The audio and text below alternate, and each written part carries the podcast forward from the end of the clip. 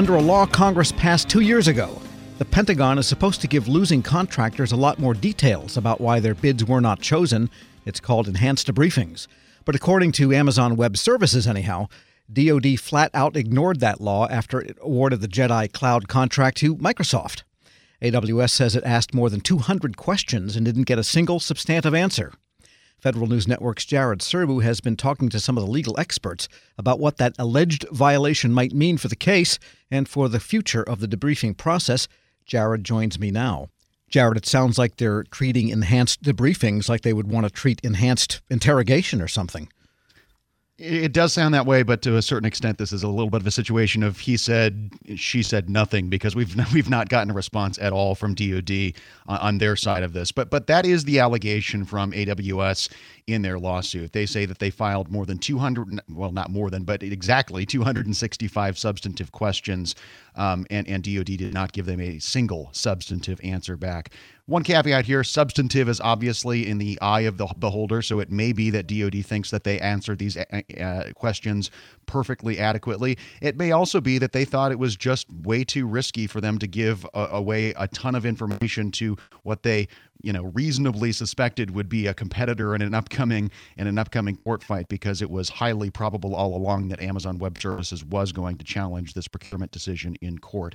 But Congress seems to have known that when they passed this provision in the first place. The point of it, as as we understand from the debates at the time, was that they, they felt that if they required the department to disclose a lot more information during the debriefing process, it would it would tend to ward off protests, because many, many times contractors file protests mainly as a way to learn more information about why they lost, or to set themselves up for, uh, with more information for future procurement so they have a better chance of winning next time. So Congress thought that if they They require D O D to do these enhanced debriefings, including detailed written answers back to losing bidders, they could ward off some of those, what they viewed as sure. uh, unnecessary extraneous protests. And some of the people you spoke with felt that maybe the Pentagon feels that it is simply these enhanced debriefings are more fuel for more effective protests. Yeah, well, and they certainly felt that D O D probably had the view that, that that I just described a second ago, that it just wasn't worth its time to spend to, to, to, to in this very compressed period that the law sets out. They've got to do it within five days to respond to two hundred sixty-five different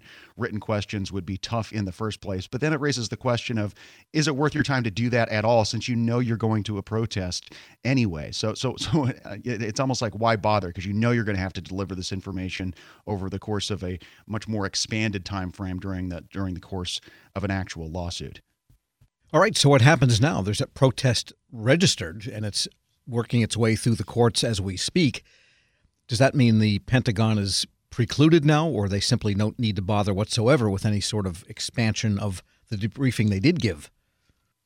Yeah, so that, that ship has probably sailed. I did talk to one legal expert who thinks maybe not. So one of the interesting issues here is this expanded debriefing or enhanced debriefing process has not been tested in the federal courts yet. So whichever court rules on it first is really going to have a fresh bite at the apple. And, and and Charles Tiefer, who's a professor of procurement at the University of Baltimore Law School, says that means that a judge could construe this to mean that, you know, even if he just, even rather she, excuse me, if the judge decides that she's not going to throw the the entire contract out on these limited procedural grounds, she could do something like go back to the department and say, I'm going to suspend your award until you give Amazon Web Services the full debriefing that is required by the law. But again, this is all completely speculative, because this this particular requirement has not been tested in court yet. I talked to another expert who who, who declined to be identified on the record, who, who who worked in the Senate during the time that this provision was working its way through that chamber, who basically said sees this as not that big a deal because of the circumstances of this procurement. This person's view is that Congress created this mostly for small companies who would not normally be equipped to do a lot of bid protesting in federal courts because of the expense. And Congress really didn't have in mind the, this idea of multi-billion dollar procurements uh, with, with, with plaintiffs who can hire the best legal experts in the world to go challenge this sort of thing. So that person consider this, considers this a relatively minor uh, legal violation, even if it's not particularly good government. We're speaking with Federal News Network's Jared Serbu. So, yeah, so now it could be also that Amazon is trying everything it can, including the Court of Public Relations, in mentioning this whole idea about the debriefing throwing it all into the bonfire of this protest. So in other words, what the experts are saying is this may not be the best representative test case, because likely every multi-billion dollar thing will be protested anyhow, regardless of what the debriefings look like.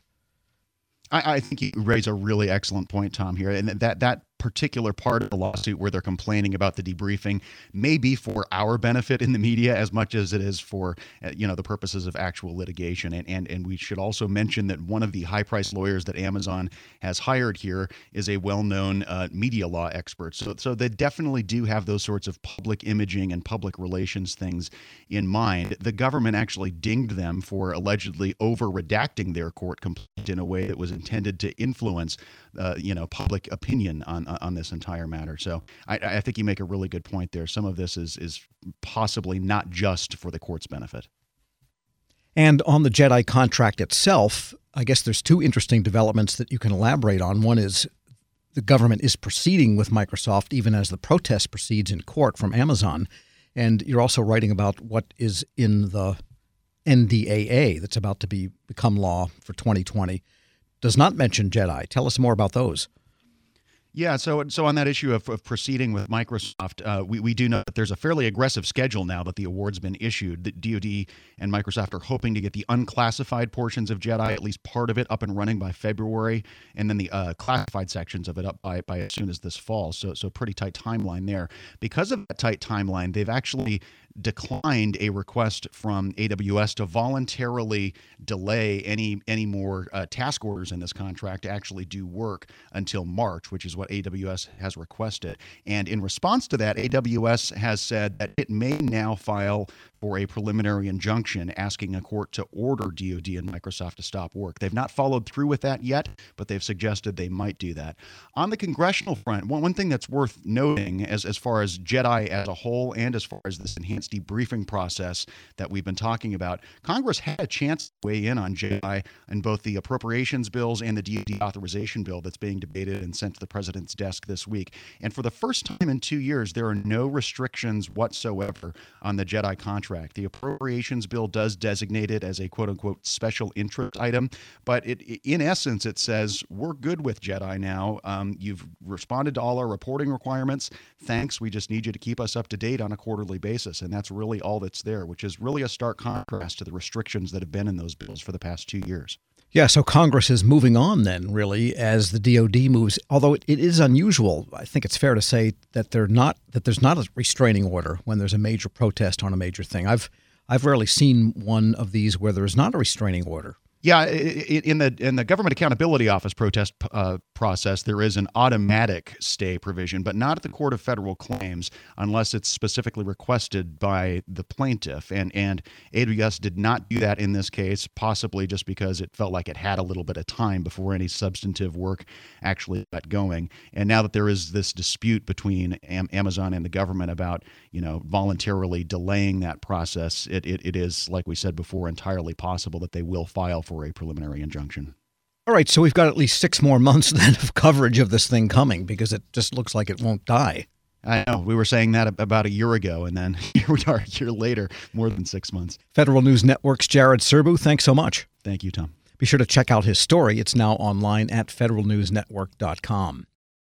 Pop quiz. What can you buy for three dollars and ninety-nine cents? Not a latte, but for less than the cost of a cup of coffee, you can get all your favorite music ad-free. While other streaming services jack up their prices, LiveOne's membership is only three dollars and ninety-nine cents per month, and you can lock in that price for a full year. Join now to get the best deal in music with zero ads, unlimited skips, and maximum audio quality. Get the music you love at a price that fits into your budget with LiveOne Plus. Check out live one dot com slash best music for details. Cough and cold season is here. Introducing Ricola Max Throat Care, Ricola's most powerful drop yet. It's the best of Swiss nature wrapped around a powerful liquid menthol center for maximum relief from your worst cough and sore throat. Maximum nature for maximum relief. Try the new Ricola Max now, available in the cold and cough aisle. Ricola. It's in our nature.